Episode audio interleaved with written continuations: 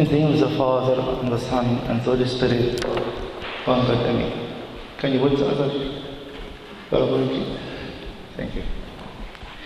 As we spoke in our first session, how we need to choose to die, to be to accept, to live the new life in Christ, and to convey this new life for to enjoy it and to convey it to others. The church is teaching us as servants, whatever you are serving in the church, you are not here to teach to stories. You are not here to convey the life of Christ. You as a mother, you as a father, you as an older brother, you are there even from home. And if you can't make it at home, you will be an actor in the church. And the church is not looking for actors at all. If I enjoy the meaning of this and life, the meaning of the life of Christ is manifested in you, in our mortal bodies. Then our next talk will speak only in John chapter 11. The story starts with this and and ends with resurrection. And we'll go step by step. I'm sure if you read by your own, you'll find more than what you are going to share today. But let us go to this journey to find what the Lord wants us to do to lead others to resurrection. We are not the source of resurrection, but as Abuna was saying a few minutes ago, they will see the life of resurrection in us and the whole life of Christ in us, then they will like to ask Him to give the same life, to choose with us to die and to enjoy this new life with Him. So, in John chapter 11, verse 28, this is the title. The teacher has come and is calling for you. Why? He, he knows what he exactly is going to tell you. He knows exactly what is going to go in your life. But accept the calling of the teacher. This was the words of Martha to Mary. The teacher has come and is calling for you. Let us start. I will just speak in, in English, a few points, and then I will summarize them in Arabic at the end. First of all, so the sister sent word to Jesus, Lord, the one you love is sick. Now I'm finding my role in the life of those whom I'm serving. And he's asking me from the beginning, are you interceding for them? Abuna Tadros always used this term in most of his sermons, in his writings, and even in his personal talks. A Christian, not even a servant, a Christian is the one who is holding the whole creation in his heart, presenting them before Christ. The two sisters did the same. They were interceding for their brother. He was sick at that time. And then he's asking us, as servants, how many minutes or how many times during the week we pray for those whom we serve? How many times you pray for your wife and children, or your husband and your children? Sometimes I feel it's normal. They are in the church and with me, and they are always in my mind, but not lifting them before the Lord. So before all, intercede. And you'll never be able to intercede properly if you can't live the life of this and life of Christ. The church is telling us even to understand intercession in the church, go to the Eucharist. The Eucharist is the eternity. I am uniting myself. We sang a few minutes ago. The church is teaching us that we are one body. What does it mean? I'm uniting myself in each and every liturgy with Abraham, Isaac, Jacob, Virgin Mary, St. Mark, St. George, and everyone. And those who are going to come and join the body in the future as well. Because it's eternity, no limits of time. Are we interceding with this in our minds? In each liturgy, we say the intercession of the saints. We ask them to pray for us. Are we thinking that also we need to pray for others, those whom we serve, our families, those who are afflicted?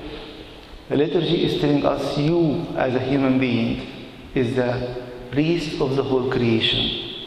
And as a priest of the whole creation, you are interceding for all the creation, for plants, animals, wind of the air, everything. And this is my role in life. First of all, intercede.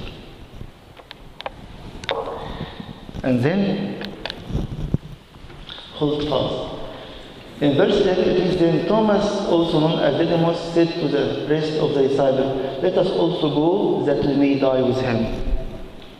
He was doubting later, but at this moment he is showing us something. If you are true followers of him, I'm holding fast to him wherever he goes. If he is sending me in a place I feel it's not nice to be there, if he's sending me to someone who is very stubborn, who is rejecting the truth, he is doing whatever he wants, he's telling me, hold fast, I am with you. Didymus here trying to hold fast in a negative way. Let us go and die with him. That's nice. But are you sure that he is going to raise you with him or, or no? was at that time just going to die. With no hope or even with no expectation there is a life after that. But he's telling us now in the light of the resurrection of Christ, we are holding fast to him to death because we are sure of life. So if I can intercede and hold fast to the Lord, He's telling me you are in the right direction. You want your child or the person you are serving to rise with Christ. They know that you are helpless. Mary and Martha, they knew they can't heal him. They can't do anything else. And you have to know this is part of your death and my death. I can't heal anyone. I can't raise anyone, but He is able. I'm calling Him to come. Sometimes we feel that I can fix him or I can fix her. You can't. Maybe you have some knowledge. Knowledge cannot save, but Jesus can save. Knowledge can help you to know Him better, but it, can, it will never help you to save anyone. Towards the right knowledge will lead you to preach the right teaching, as we'll speak in a few minutes. But be sure, it's not your knowledge, it's not your strength, it's not your intelligence, it is His power. Hold fast on Him. Didymus, Thomas, was holding fast to Him with no hope. Just because we love Him, let us go and die with Him. But He's telling us no. Your hope in the New Testament is bigger than that. You are going to hold fast to the risen Lord, going to die with Him and to rise with Him as well. Here it's very important to pause a few minutes in these verses. It's from verse 21 to 24 in again the same chapter 11. In 21 it reads, Now Martha said to Jesus, Lord, if you had been here, my brother would not have died. But even now I know that whatever you ask of God, God will give you. Jesus said to her, Your brother will rise again. But take care from the tenth of the sentence. First of all, if you had been here four days ago, Jesus said, Your brother will rise again. She took it in the very far future. She said, Martha said to him, I know that he will rise again in the resurrection at the last day after a few thousand years. Jesus again, he said, Jesus said to her, I am the resurrection and the life. He who believes in me, though he may die, he shall live. And whoever believes in me, uh, lives and believes in me, shall never die. Do you believe this? I want to just share with us this verse. Just focus on this verse and see the tense. She spoke first in the past tense. Four days ago you were not here. And then he said, He will rise. And I know He will rise in the very far future. What is missing here? Which tense? The present. And this is the lie that unfortunately all of us will believe it. That Jesus is able to make something four days ago and able to make something more greater after a few thousand years to come. But he can do nothing now. The same thing when I'm serving I am not relying on a past experience only or future experience only. I am in His. The very famous song of Uru, what we say in the third verse, Emmanuel is now. To watch us? No.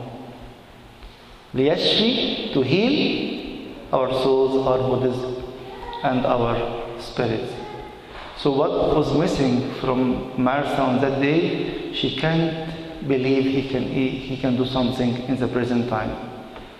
And more than that, it's not only he can do now something, her present was stolen because her mind was in the past and in the future. Now I am before Jesus. And he is the same one that I was looking forward he would come four days ago. He's the one who I'm looking forward he will raise me after a few hundreds or thousands of years. You are missing him now. Yes, you are imprisoned in the past or imprisoned in the future. And we do the same in our spiritual walk and with those whom we serve. Said, if the, his parents or parents called me a year ago, I could help, I would have helped him. Now there is no hope. Because still I am I am going to fix your child, your son, or your daughter. No, he is the one. And he is the one now. Not in the past, not in the future. And then we ask ourselves, am I still imprisoned in a bad past or a good past? Sometimes I um, have very good memories in the past. Just like I'm here now. This good memory maybe is not there. Or these good things that you enjoyed in the past not there. I'm here now. Are you going to enjoy me? You look at the one of the church fathers. If you would like to meet the Lord, you can't meet him a minute ago. You can't meet him after one minute. You can meet him now. The present moment is the meeting, right meeting time with the Lord. The same thing, if you'd like the one whom you serve to be risen, tell him the Lord is here now. Tell him many stories about the past and many stories about what he's going to do in the second coming. But I am living now. That's why the church is teaching us to live the now and then. What, what, what is next? When the Lord met St. Paul, as we spoke a few minutes ago, on the gate of Damascus, he told him what I have to do now, not later, not in the future. Now, go direct to Ananias. Now, go and listen to him. That's why when we speak about time, the Lord is asking us, are you imprisoned in time? Is Christ able to do it in the past and in the future? Is the God of the present time. Why? Because the present time is the taste of eternity. In eternity, you don't have past, you don't have future. We have a continuous present. One of the church father called it to live the everlasting now. It's a paradox again. How to live the everlasting now. It's something continuous, but all of it is called now. That's why when you miss this everlasting now, we can see him, him able to do something now. We are just imprisoned in a past or in a future. He's telling us, when you present me, don't present me as a Christ of the history, Christ of the future, yes. But before all, is the Christ of now. What was missing from Martha is the Christ of now. We'll find even Mary, when she came, she said nearly the same thing. If you had been here, my brother would have died. Both of them were in the same prison.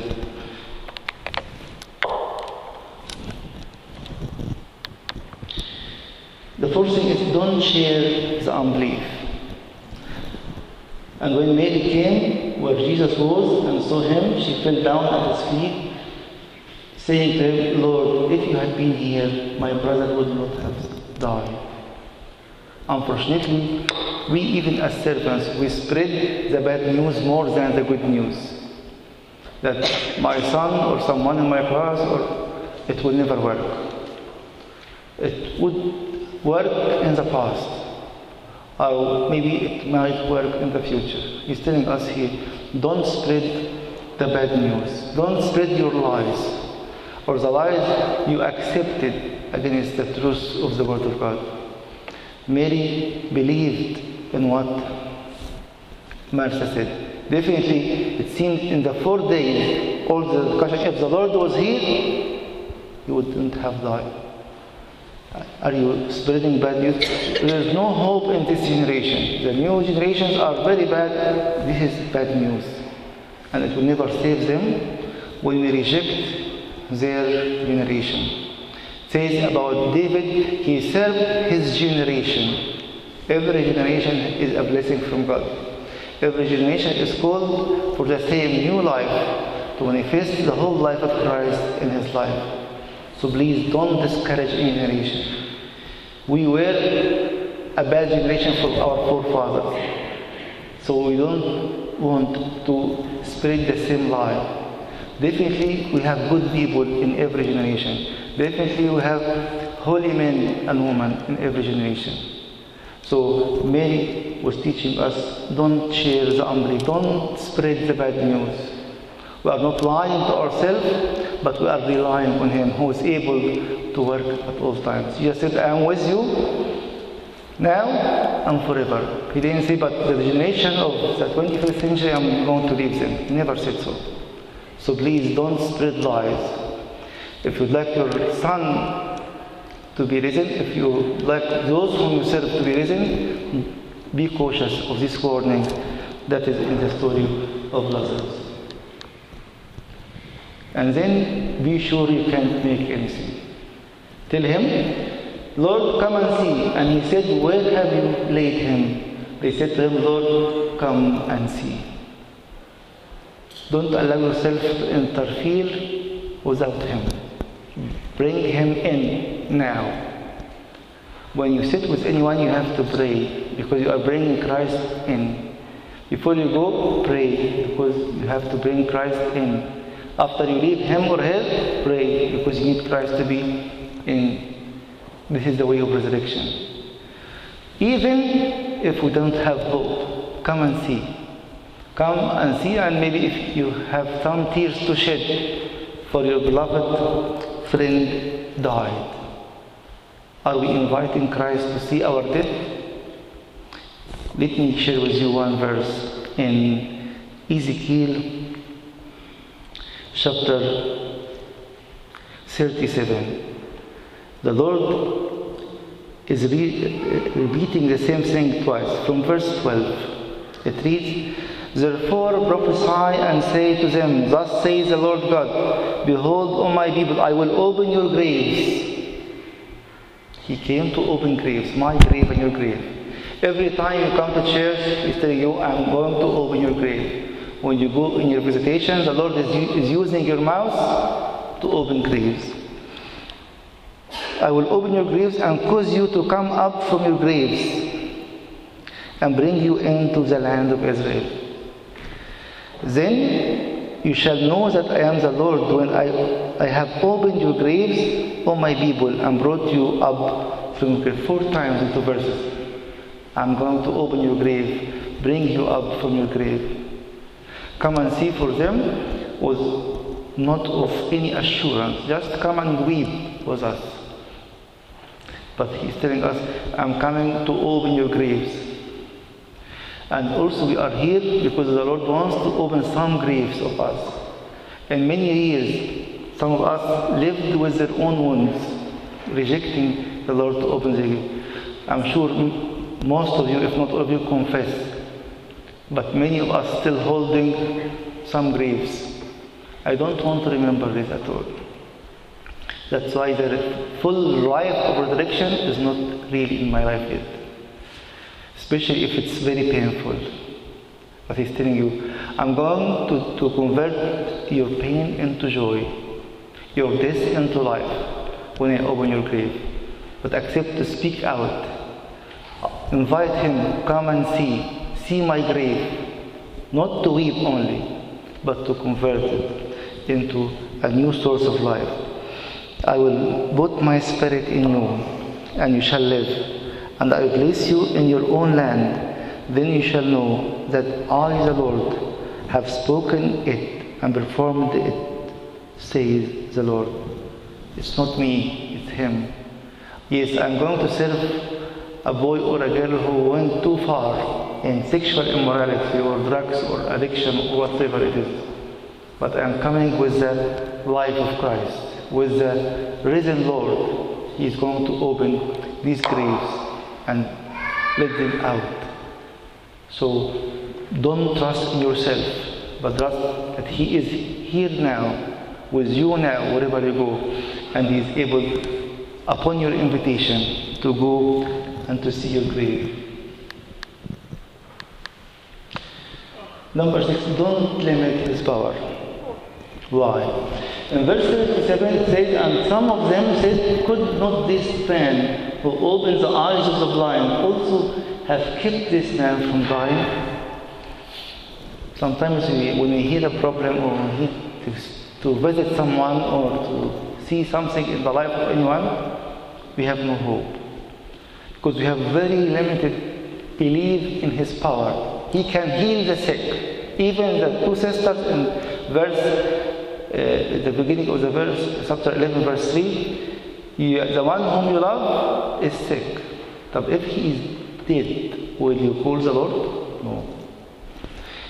He says in Psalm 68 and verse 20, For the sovereign Lord has escaped from death. But here they are limiting his power. How many name in your class or your meeting that you are serving in and you believe كده أنه the last 5, 10 or maybe 20 I'm not going to, there is no hope in them. Or in fact, I'm saying, Lord, you can't do anything with them. He can only heal the sick. If you remember on the Good Friday, we have two sermons for Saint Athanasius, the third hour and the eleventh hour. The third hour was saying, Christ did not come as a physician for the sick, but he's a life giver for the dead. Which Christ are you worshiping? Only a physician or a life giver? After he gives life, he can give healing. But while they are dead, it's nonsense to tell him, give them healing. That's why we need to think. Are we serving people to give them healing while they are dead? or we give them life or to help them to receive life to be healed. Again, this is very important. Sometimes you are trying to fix people. This boy is smoking, this boy is doing whatever he is doing. He is dead. So don't try to fix illness for a dead person. If you imagine the whole liturgy is talking about life, not fixing people for being determined to give himself up to this for the life of the world. What about forgiveness of sins? It comes after giving them life. That's why our, the first thing we do, we give people the power of baptism. Then we lead them in a journey of repentance. Even on the day of Pentecost, on John in Acts chapter 2, verse 38, St. Peter told them, Repent receives the power of baptism and then receives the Holy Spirit. Why he is saying repent first? Because you are too far from God. But then we have a journey. It says in Acts chapter 11 and verse 18, St. Peter was telling them what has been happening with Cornelius and his family. He said, They are like us. In which way? They received repentance to life which should followed by life of repentance. But first, repentance to life. Those who are dead need repentance to life. And then they have to lead life a life of repentance.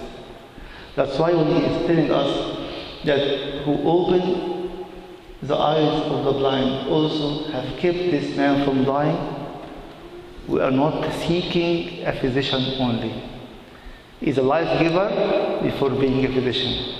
Those who are seeking only a please, I'm sure you have all the book of Pascha, read the homily of Saint Athanasius of the third hour. Then in the 11th hour, is other homily by Saint Athanasius as well. But he's saying something different. We need to work on the commandments and not to miss anyone to enjoy the life of God. It's very hard. It's very hard for the dead for who are seeking Jesus to, to stop him from watching pornography, from seeking Jesus to stop him from smoking while he is dead. Christ is offering his life. Even in the litany of the gospel, the first thing I want to say, for you are the life of us all. Before saying salvation, healing, hope, resurrection, he is the life. He came to give his life. And in, in the end of the liturgy, in the uh, last confession, I want to say, you uh, given for us salvation, remission of sin, and the eternal life. Salvation means A, to be raised from dead. Then forgiveness of, of sins, past and all my life. And finally, I have an eternal life in Him. So don't limit the power of Christ in your life. Don't limit Him and His power in your ministry and your service. That's why, unfortunately, some of us serving God to the maximum of their imagination. I believe this good boy in my class or in the youth meeting, I can encourage him to memorize a longer Coptic hymn in the church. Is it your expectation? Are we looking for improving the quality of the deacons? Definitely is. But if he is dead, it's nonsense. And sorry to say, it's a big deception. When you encourage people to work in the church while they are dead, people need, when they come into the church, a stranger is coming, he smells the life of Christ in each and every one. This is the meaning of a church seeking a real revival. Seeking in the end to, to see Lazarus, whoever is coming, coming home with the life of Christ. No death anymore. We sang it many times, no death, no shame, but still we can sense this life and no shame in our life. Again, I'm not convicting anyone except myself, but this is the calling. We are called to be heaven. If you just put two verses beside each other, in John, let us read together. John 14 and verse 23. The Lord was saying, Jesus answered and said to him, If anyone loves me, he will keep my word, and my Father will love him, and we will come to him and make our home with him. If now I am keeping the word, as we spoke early today in the morning in the liturgy, the Father and the Son are going to make their home in you and in me. And we know the Holy Spirit is indwelling in us. That's why the church father called man is a microcosmos, is a heaven. The Trinity is indwelling in him. So can any death of the world affect him? Can any thought from the world disturb him? It's a choice. Live to our calling to be a heaven, an indwelling place of the Holy Trinity, or we worship a God who can heal a sick. It's up to you. And again, if you believe it, you will see it in your life. If you see that the Word of God can heal, He sent His Word and He heals them, in Psalm 107 verse 20, then you will be proud of the Word of God, keen to read it, keen to proclaim it, because you know it's going to heal them and to raise them also from their death first. Uh, verse 38 and 39, I have to know that I have a very limited role. You are not the life giver, you are not the healer, you are a channel. Then Jesus, again groaning in himself, came to the tomb. It was a cave, and a stone lay against it. Jesus said, Take away the stone. And unfortunately, you feel it's, it's nothing. I'm bigger than that. No, you are too small as such. Just roll the stone. And if you are dead, as we speak, spoke about in the first talk, you will accept easily to roll the stone. Someone wants to go and to make the miracle by himself. As I said earlier, St. Peter was not thinking, I'm going to heal or to cast out demons by my shadow. No. He has a new life and everything flown from this new life. The same thing here. Take away the stone. Know and be sure that what you can do is very limited. Some people come oh, occasionally, sometimes repeatedly, I'm fed up. I'm going to quit service. I feel I'm fruitless. All what I have done in vain. Um, having this class for two, three years, nothing has been changed. And he's telling us, are you going to change people? It's not your role. Live the new life and let me change them because you have a limited role. Speak the truth, live the truth, leave me to work on them. It's very important to know what you can do and what you can do. The church is teaching us that even our spiritual life is a synergy. Sin, ergia. Sin is together, ergia is work in Greek. St. Paul was saying in 1 Corinthians 3 9, because we are co workers with him. So is it your strength? No. I can put the seed, I can water it, but he is the one who will make it to grow. I know what I can do. Put the seed, water it, and he is able to make it to grow. So do exactly what you can do and what you are required to do. Go and speak. Go and live a life, life worthy of the gospel. So it's not how you are going to want, how you want your children to live, even children at home or in the church. Your children will not live as you want, but they will live as you live. If you like the Word of God and you see you reading the Word of God, they will be connected without a word. If you insist to tell them every day, read the, the Bible, and they never seen you reading the Bible, they will never do it. The same for everything. So please live the life that you want your children at home in your service to live it. Remember, He is God. In verse 39, and Jesus said, Take away the stone. Martha, the sister of him who was dead, said to him, Lord, by this time there is a stench, for he has been dead for four days. He is God. I know that every one of us has few people, even sometimes family members, we feel the stench of their misery. But remember, He is God. He is the author of life. Saint Peter, in his one of his small short talks in Acts chapter 3, I think verse 15, is telling them, And the author of life you have killed.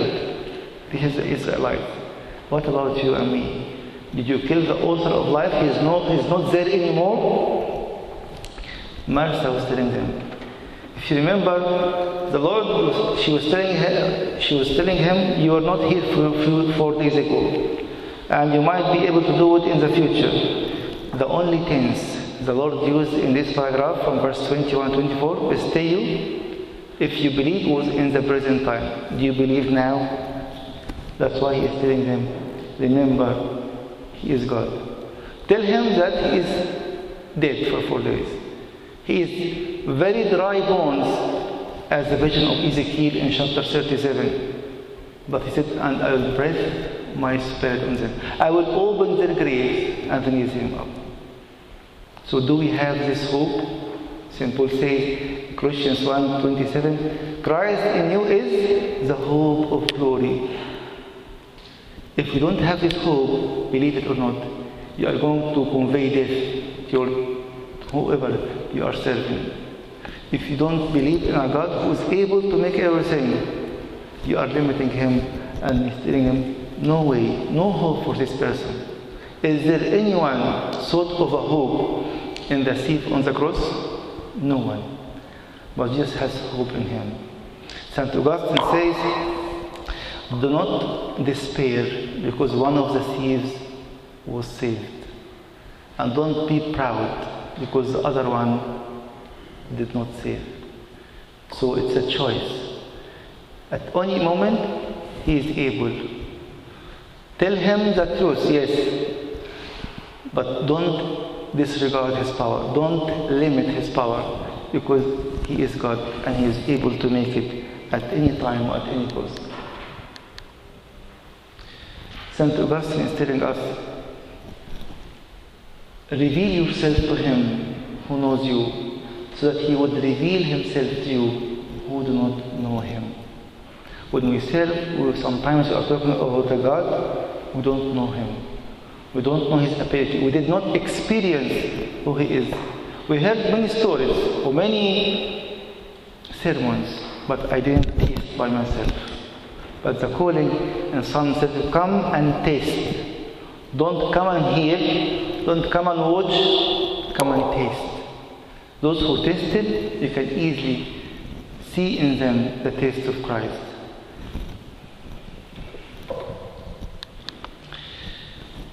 Number 9, in verses 43 and 44, the miracle has been done. And he who died came out, bound hand and foot with grave clothes, and his face was wrapped with a cloth. Jesus said to them, Loose him and let him go. Do you have something in your mind, in your heart? You prayed about it. Each time you, have talked to a person or to a group, that today there is something will be losing. Sometimes we are very keen to convey knowledge and we are very impressed with new knowledge. But are you losing losing him and letting him go? Or just it's a matter of knowledge? In a competition of knowledge, let me tell you what you don't know. No, I'm going to tell you what is going to lose your bonds. What is going to free you from where we are. He's insisting. Now when he had said these things, he cried with a loud voice, Lazarus, come forth. I can't make it. But he can make it. But you have a role. We said minutes, we have a limited role. We have to roll the stone. And now, this is exactly what St. Peter was telling in Acts 11, 18. We have received repentance to life. Christ raised him. Is it the end? No. All his life needs to be loosened from his bonds. It is the life of repentance. But we miss out when we speak to people about life of repentance while we are not started with repentance to life. It's very important to know the difference. Very important to know that both are needed. That I need to commit myself to the Lord. Let me share with you one verse in 2 Corinthians chapter 8 and verse 5. St. Paul was telling us people was making a new kind of miracle. People who were in need in Macedonia. They heard about the need of the church in Jerusalem. Let me read from the beginning. Moreover, brethren, from verse 1, we make known to you the grace of God bestowed on the churches of Macedonia. What they have done. That in a great trial of afflictions, the abundance of their joy and their deep poverty abounded in the riches of their liberality. For I bear witness what you have seen to make you to testify such things for them. For I bear witness that according to their ability, yes, and beyond their ability. If you ask anyone now why you didn't do this, it's beyond my ability. And more than that, he is adding, and they were freely willing. Sometimes we ask people why the church is not clean. No one told me it's not, but you can see it's not clean. It needs someone to clean. And then he is adding more abundance of joy. They were not miserable in giving. And in their poverty, they were in need. This is the three excuses for us ourselves. It's beyond my ability. Uh, I'm not, no one told me to do it, and if I do it, I will do it in a miserable way. But where is the key for all this? Verse 5. And not only as they have hoped, but they first gave themselves to the Lord and then to us by the will of God.